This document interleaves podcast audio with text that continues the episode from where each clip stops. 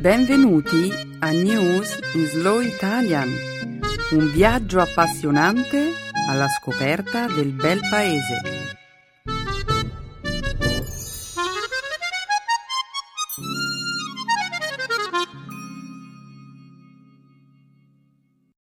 Oggi è giovedì 23 gennaio 2014. Un saluto a tutti gli amici di News in Slow Italian. Benvenuti alla nostra trasmissione. Ciao a tutti! Nella prima parte del programma parleremo di Kenneth Bay, un cittadino americano che è stato accusato di crimini contro la Corea del Nord e condannato a 15 anni di lavori forzati, dello stato di emergenza dichiarato dalle autorità thailandesi, di Rosetta, la sonda spaziale europea a caccia di comete, che è uscita dalla modalità di ibernazione per continuare il suo viaggio spaziale e infine di una giornata kosher per Papa Francesco. Una giornata kosher? No! Papa Francesco si è convertito al giudaismo?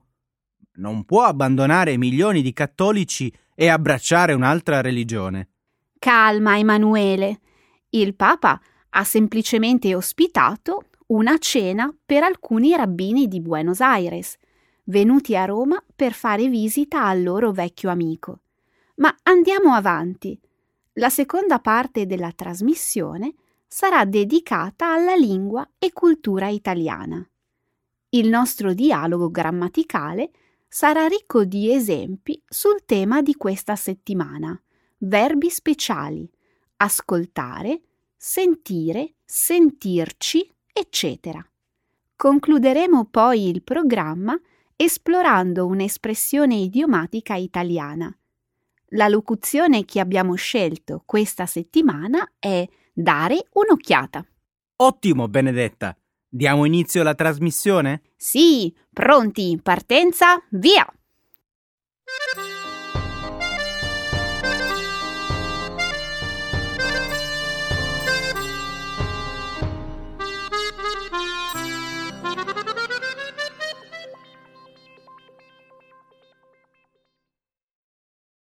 Uomo incarcerato in Corea del Nord chiede l'intervento degli Stati Uniti.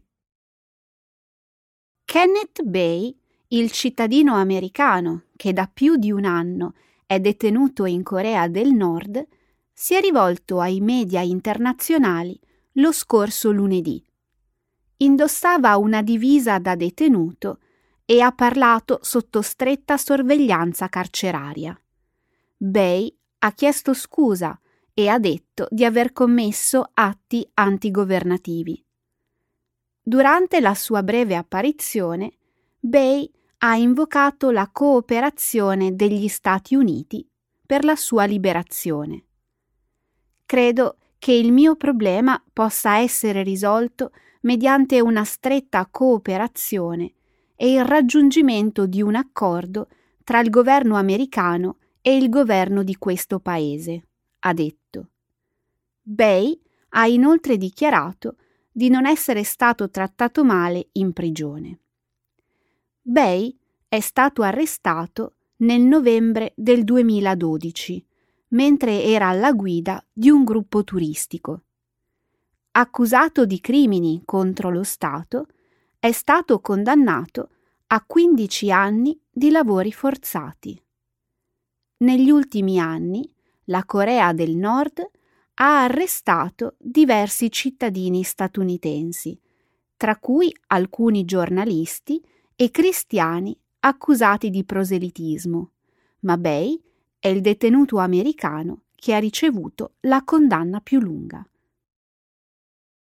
Il mese scorso il vicepresidente americano Joe Biden ha detto che Bay non è colpevole di alcun crimine e che viene detenuto senza ragione. E ora Bay si scusa e ammette di aver commesso atti contro il governo. Naturalmente. Davvero sei sorpreso? Prima di tutto, è chiaro che i commenti di Biden hanno solamente contribuito a complicare la situazione di Bay. E in secondo luogo, è probabile che il discorso di Bay sia stato concepito per attirare l'attenzione del governo statunitense. Che intendi dire? Capita spesso che coloro che sono stati prigionieri in Corea del Nord raccontino, dopo la loro liberazione, di aver rilasciato tali dichiarazioni sotto coercizione. Ricordi Merrill Newman? Ah sì, un americano anziano, veterano della guerra di Corea, che è stato tenuto prigioniero per settimane per presunti crimini commessi durante la guerra del 1950-53. Alla fine è stato liberato, vero? Solo dopo aver chiesto scusa per le sue colpe. Tuttavia, al momento della liberazione, Newman ha raccontato di aver rilasciato quella confessione videoregistrata contro la propria volontà e sotto coercizione. Ok, supponiamo che sia quello che è successo nel caso di Bay. Che cosa ci guadagna la Corea del Nord in tutto questo? Bay rivolge un appello al governo di Washington affinché si impegni per convincere la Corea del Nord a liberarlo. In sostanza, si tratta di un invito al dialogo. E perché la Corea del Nord vuole aprire un canale di comunicazione con Washington? La Corea del Nord vuole migliorare i rapporti con Seoul e Washington, con l'obiettivo di ottenere aiuti internazionali e investimenti per stimolare la sua debole economia. Ma i rapporti tra Stati Uniti e Corea del Nord sono già danneggiati da sanzioni, minacce e un recente test nucleare. E tali rapporti ora sono destinati ad aggravarsi con le imminenti esercitazioni militari congiunte Stati Uniti-Corea del Sud che avranno luogo in febbraio.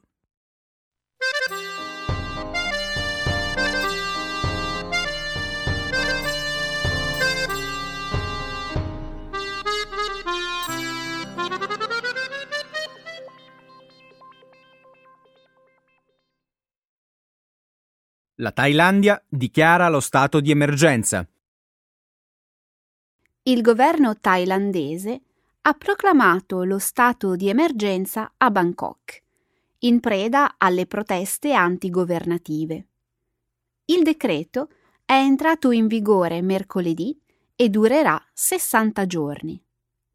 Il decreto di emergenza conferisce alle autorità il potere di imporre il coprifuoco detenere sospetti senza autorizzazione giudiziaria, censurare i media e vietare l'accesso ad alcune zone della capitale.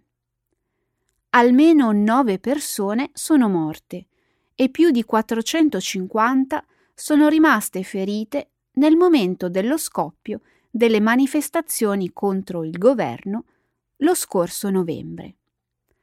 I manifestanti hanno bloccato diverse zone della capitale per cercare di indurre il primo ministro Yingluck Shinawatra a dimettersi. Il governo è accusato di essere controllato dall'ex leader in esilio. Taksin Shinawatra, fratello dell'attuale primo ministro. Nel tentativo di risolvere la crisi, Yingluck ha sciolto il Parlamento il mese scorso e ha indetto nuove elezioni che si terranno il prossimo 2 febbraio. Ma la decisione non ha placato i manifestanti. Migliaia di persone sono rimaste per le strade, nonostante l'annuncio di nuove elezioni. I manifestanti chiedono le dimissioni di Yingluck e la creazione di un consiglio popolare non eletto incaricato di gestire i necessari cambiamenti politici ed elettorali. Misure estreme di un governo in crisi. Hmm. La situazione sta davvero peggiorando. Ultimamente ci sono stati diversi attentati con esplosivi e armi da fuoco e molti disordini. Facciamo una veloce analisi retrospettiva. Le proteste sono cominciate nel mese di novembre, ma la radice del problema è molto più antica. Thaksin fu primo ministro della Thailandia fino al 2006, quando venne rovesciato da un colpo di Stato militare. Da allora ha passato la maggior parte del tempo in esilio all'estero. Se ritornasse in patria, rischierebbe una pena detentiva di due anni per una precedente condanna di corruzione. Ma lo scorso novembre sua sorella, l'attuale primo ministro, ha cercato di far approvare un disegno di legge di amnistia che gli avrebbe consentito di ritornare senza passare del tempo in carcere. Questa manovra deve aver fatto arrabbiare molte persone. Sì, ma non tutti. Taksin è ancora molto popolare con gli elettori rurali. Tuttavia, molti elettori della classe media urbana hanno visto il tentativo dell'attuale primo ministro come la prova che il governo è in realtà controllato dall'ex leader in esilio. E a quel punto è scoppiata la violenza. In un primo momento le proteste sono state pacifiche, ma poi la violenza è cresciuta in risposta ad una manifestazione pro-governo, il 30 novembre. E ora sembra che i manifestanti antigovernativi non siano disposti a fermarsi, nemmeno dopo che il Senato ha finalmente respinto il disegno di legge di amnistia, nemmeno dopo che molti parlamentari si sono dimessi e il primo ministro ha indetto nuove elezioni. E nemmeno ora che è stato proclamato lo stato di emergenza.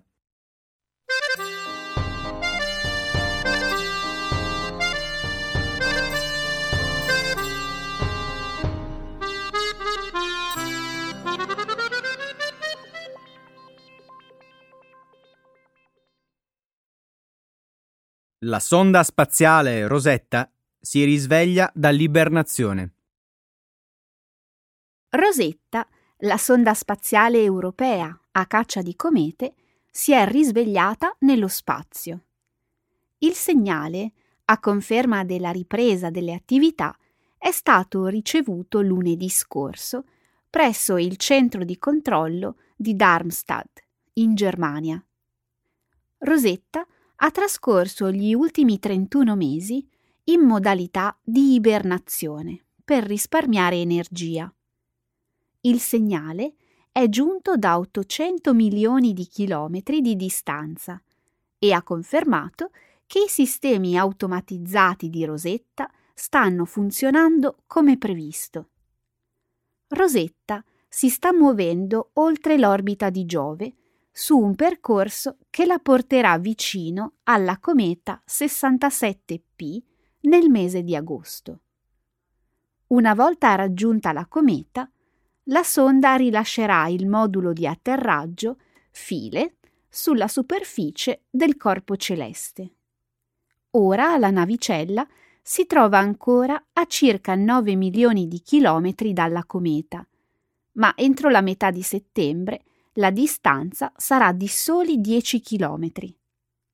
Rosetta accompagnerà poi la cometa nel suo viaggio verso il Sole, monitorando e segnalando i cambiamenti che hanno luogo sul corpo della cometa. Sarà un processo lento, ma seguiremo con attenzione i progressi della sonda. Ma perché è così lento? Perché c'è una distanza enorme tra Rosetta e la Terra. I telecomandi hanno un tempo di percorrenza unidirezionale di 45 minuti. Che tipo di messaggi vengono inviati? Per il momento eh, gli scienziati possono permettersi di eseguire solo alcuni minimi check-up. Permettersi?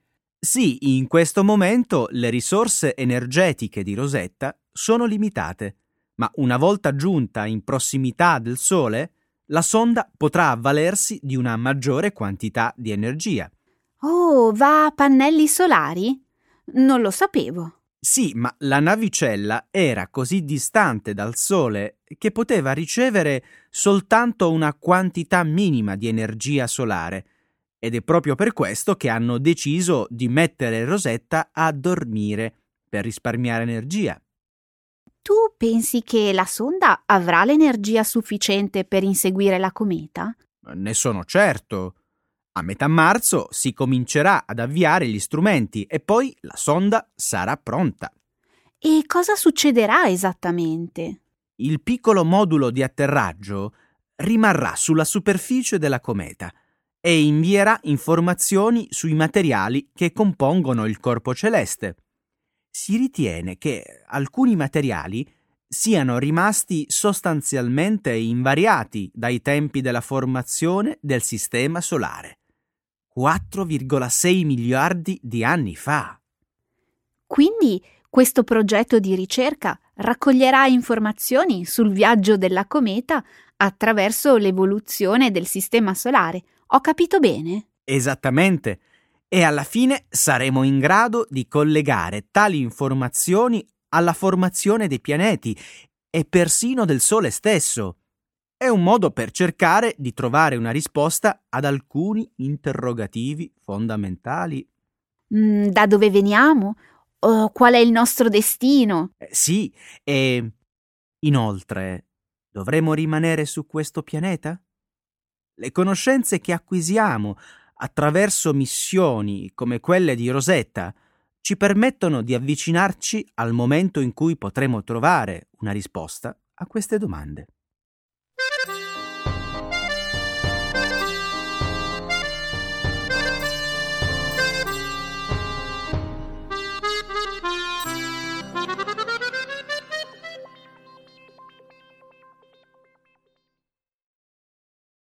La cucina del Vaticano diventa kosher per un giorno.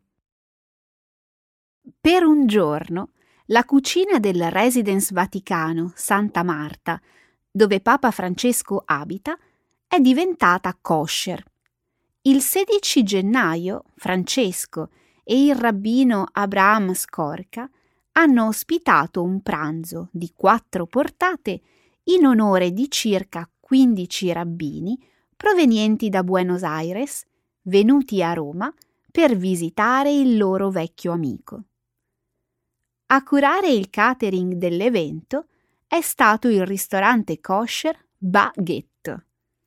Il menù era per lo più a base di pesce, ma data la predilezione per la carne degli ospiti argentini, Francesco ha offerto anche filetto di manzo con vino barolo, un'opzione che di fatto la maggior parte degli ospiti ha scelto. Il Vaticano aveva organizzato pasti kosher per le delegazioni ebraiche in visita in diverse occasioni prima d'ora. Tuttavia, il pranzo ospitato al Santa Marta è stato un'occasione speciale che ha richiesto misure particolari. Tra queste, la completa sterilizzazione, sotto supervisione rabbinica, della cucina del residence secondo le norme della cucina kosher. Un ispettore kosher del Gran Rabbinato di Roma ha sorvegliato la meticolosa pulizia dei piani di lavoro e la bollitura degli utensili. Il forno, inoltre, ha dovuto essere riscaldato con un metodo particolare, in modo da essere adatto per la cottura in base alle leggi alimentari ebraiche. In un'intervista a Radio Vaticana, Scorca, uno dei migliori amici di Papa Francesco, ha detto che la delegazione rabbinica è venuta a Roma per dimostrare affetto, sostegno e sigillare un'amicizia non solo personale, ma come gruppo. Scorca e Francesco viaggeranno insieme a maggio per visitare la Giordania, Israele e la Cisgiordania. Io non so se l'incontro sia andato bene o meno, ma il cibo sembra incredibile. E non conosci ancora il menù completo. Sai quali sono stati i piatti serviti? Racconta. Come prima portata si poteva scegliere tra sardine al forno con indivia e zucchine grigliate o carciofi fritti. Carciofi alla giudea! È un famoso piatto romano. Come secondo piatto, gnocchi con rucola, pomodoro e pinoli o fusilli con branzino e pomodori. Delizioso! Senza dubbio. Infine, come portata principale, i convitati potevano scegliere tra due piatti a base di pesce, rombo al forno o baccalà. E il manzo? Oh sì, certo, il filetto di manzo, stando a quel che si dice, è stato scelto dalla maggior parte dei rabbini. E che cosa ha scelto Papa Francesco? Ha mangiato il pesce. E per finire il banchetto? Dolce, castagne e visciole e il dessert preferito del Papa, mousse di pistacchio. Ma questa volta è stata utilizzata una crema a base di soia, importata da Israele al posto del prodotto lattiero caseario che non è consentito in un pasto kosher con carne. Sembra una splendida cena gourmet, nonché il consolidamento di una bella amicizia. Mazel tov!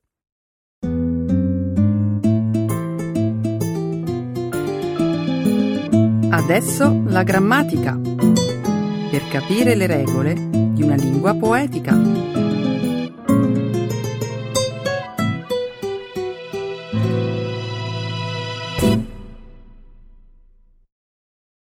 Special verbs. Ascoltare, sentire and sentirci. Senti cosa mi hanno regalato ieri i miei colleghi. Una confezione DVD che contiene 16 film d'autore. Sono film d'epoca, in bianco e nero. Cosa sentono le mie orecchie? In bianco e nero. A occhio e croce saranno tutti film degli anni 50 e 60. Sono sicura che tu non ne conoscevi nemmeno uno. Ti sbagli. Li conoscevo tutti per nome. Sono titoli che ho sentito nominare diverse volte. È una selezione dei più grandi film di Hollywood di quell'epoca. Ho sentito abbastanza. So che tu sei un amante dei film moderni e non mi scandalizzo nel sapere che non hai mai visto nessuno di questi film. Hai ragione, ma lo sai qual è stata la mia più grande sorpresa? Trovare in mezzo a questi film un successo italiano degli anni 60. Two Women. L'hai mai visto? Il titolo italiano della pellicola è La ciociara. Sì, l'ho visto qualche anno fa. È un film molto bello e Sofia Loren, nel ruolo della protagonista, è davvero eccezionale. Sì, l'ho sentito dire. Se ricordo bene, quell'interpretazione le valse il premio Oscar come miglior attrice protagonista, un riconoscimento importante. Ascoltami, io direi importantissimo. In quell'occasione, infatti, l'Oscar fu assegnato a un film non di lingua inglese una grande novità per quegli anni. Sofia Loren fu anche la prima donna italiana a ottenere l'Academy Award. Da quel momento la sua carriera fu costellata di successi. Sì, è vero che l'Oscar confermò il suo talento a livello internazionale, ma è anche vero che il nome della Loren era già noto negli anni 50. Ho sentito bene? Aspetta, lei aveva 26 anni quando interpretò questo film e tu ora mi dici che era già famosa dieci anni prima. Facendo due calcoli. Sì, hai sentito benissimo. La Loren iniziò presto la sua carriera. A 14 anni, quando ottenne il secondo posto al concorso di bellezza Miss Italia nel 1950. 1950. Incredibile. Era giovanissima. Certo, c'è da dire che a quei tempi si cresceva in fretta. Soltanto pochi anni prima l'Italia veniva devastata dalla guerra. Hai ragione. A 14 anni si era già adulti. Hai mai sentito dire che la Loren, dopo la guerra, iniziò a lavorare per la nonna che aveva aperto un pub a casa sua? Che vuoi dire? Casa nel senso di città di origine? Mi sembra di ricordare che la famiglia di Sofia vivesse a Pozzuoli, una piccola città sul Golfo di Napoli. A dire il vero, non mi riferivo alla città natale della nonna, ma alla casa dove viveva tutta la famiglia. La nonna, infatti, trasformò il soggiorno in un locale dove si mangiava e beveva. Un pub in casa? Questo mi ricorda dove vivo. Casa mia è sempre piena di gente e ogni tanto ho l'impressione di essere in un ostello. Sicuramente tu aprirai casa tua agli amici per divertimento. La famiglia della Loren lo faceva per bisogno. Fortunatamente per lei, presto arrivò il successo. Ho sentito abbastanza per oggi. Dopo questa discussione mi è venuta voglia di vedere la ciociara stasera. Che ne dici? Non l'hai ancora visto? Che notizie mi tocca ricevere? Ma allora non c'è tempo da perdere. Vai subito a casa e mettiti a vedere questo magnifico film. Ecco le espressioni, un saggio di una cultura che ride e sa far vivere forti emozioni.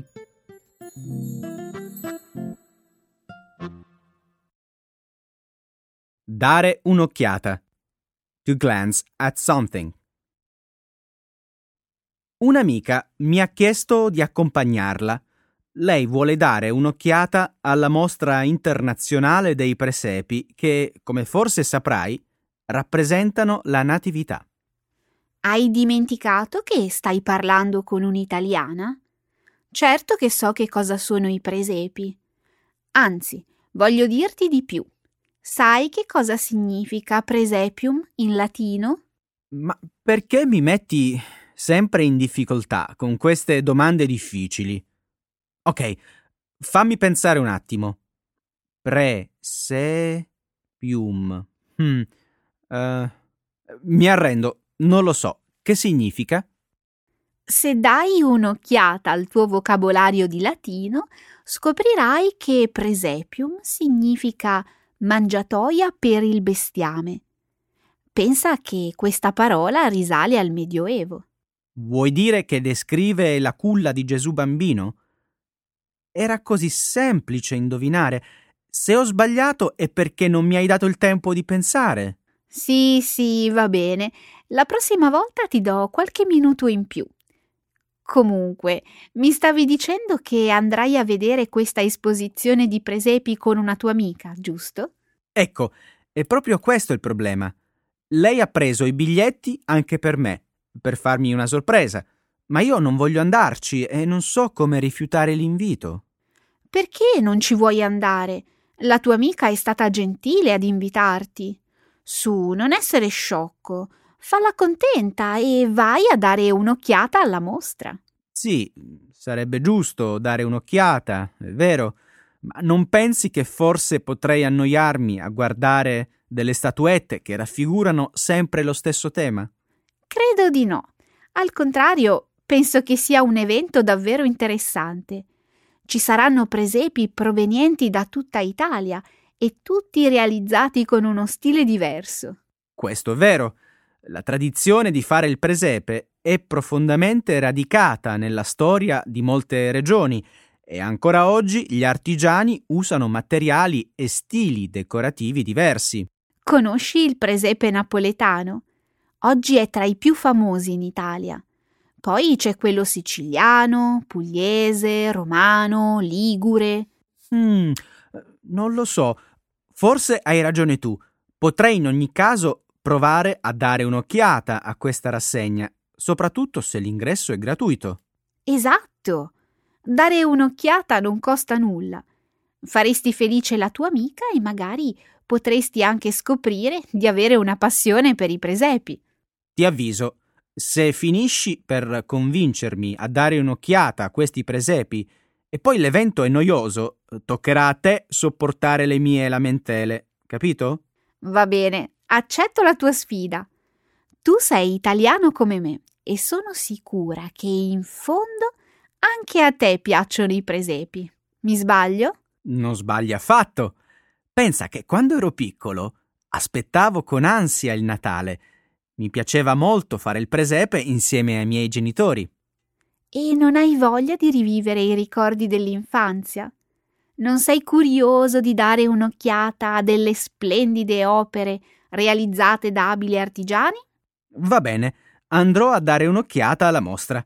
Alla fine riesci sempre a convincermi a fare il contrario di quello che dico. Contenta?